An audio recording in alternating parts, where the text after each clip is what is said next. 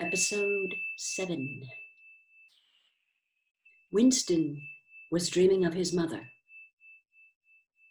He must, he thought, have been 10 or 11 years old when his mother had disappeared.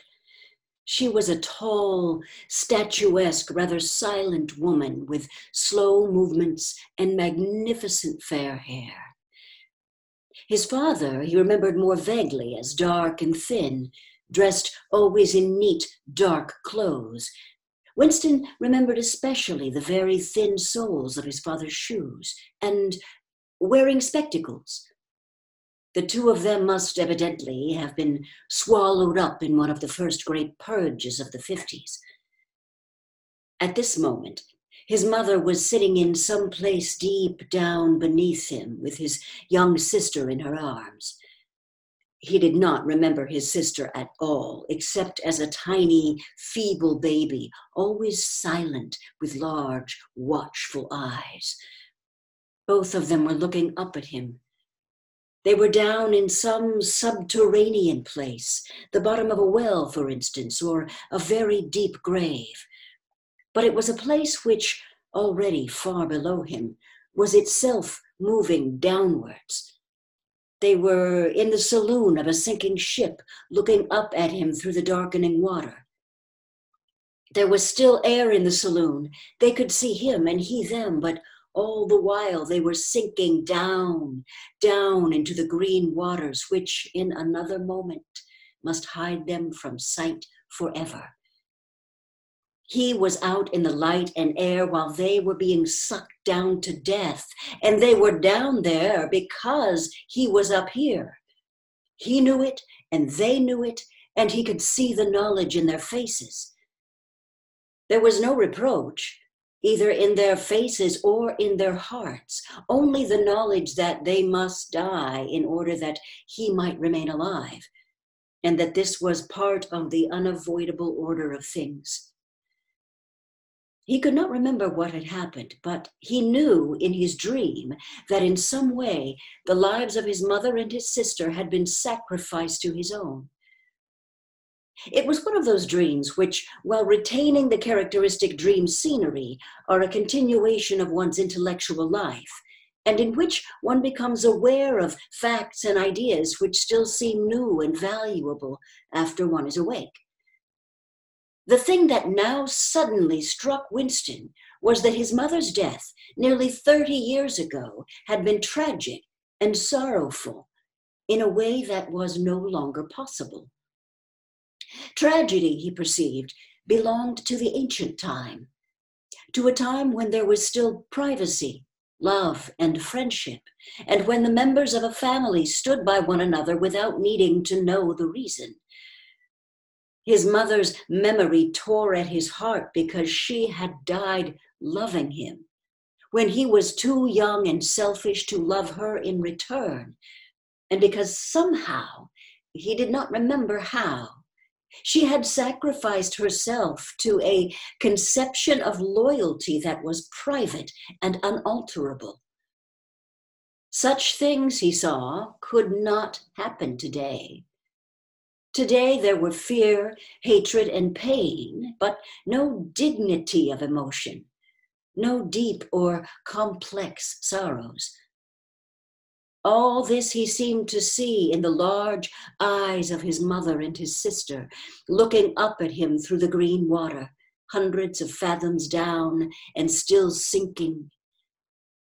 Suddenly, he was standing on a short, springy turf on a summer evening when the slanting rays of the sun gilded the ground. The landscape that he was looking at recurred so often in his dreams that he was never fully certain whether or not he had seen it in the real world. In his waking thoughts, he called it the Golden Country. It was an old rabbit bitten pasture with a foot track wandering across it and a mole hill here and there.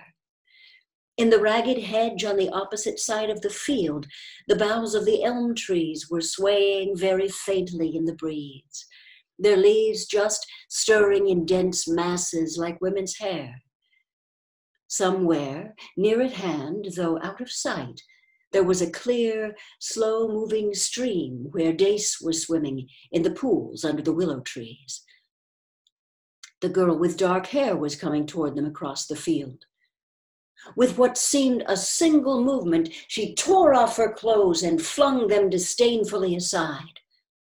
Her body was white and smooth, but it aroused no desire in him. Indeed, he barely looked at it.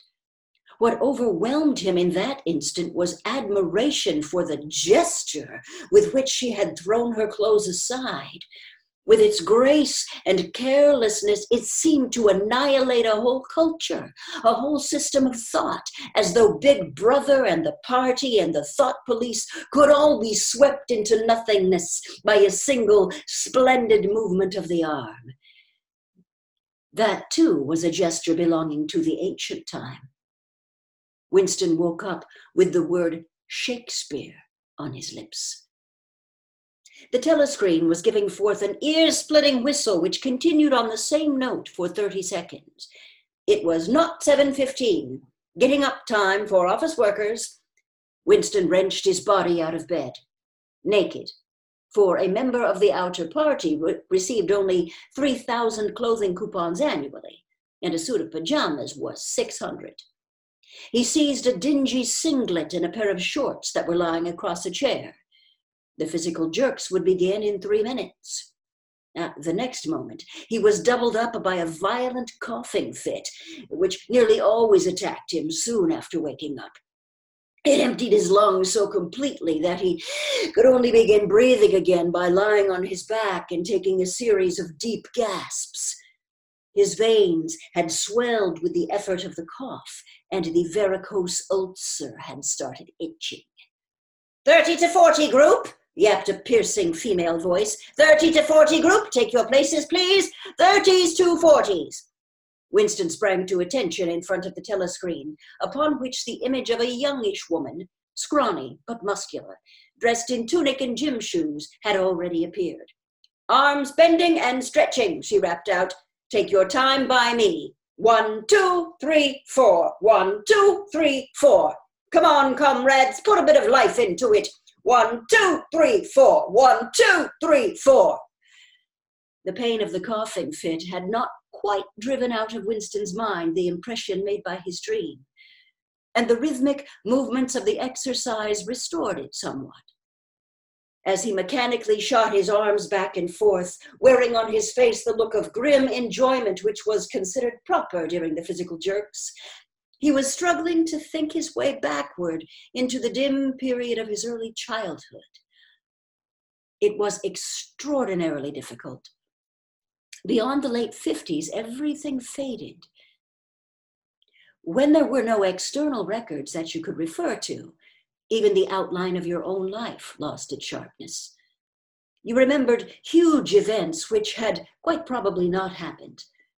You remembered the detail of incidents without being able to recapture their atmosphere. And there were long blank periods to which you could assign nothing. Everything had been different then. Even the names of countries and their shapes on the map had been different. Airstrip 1, for instance, had not been called so in those days. It had been called England or Britain. Though London, he felt fairly certain, had always been called London.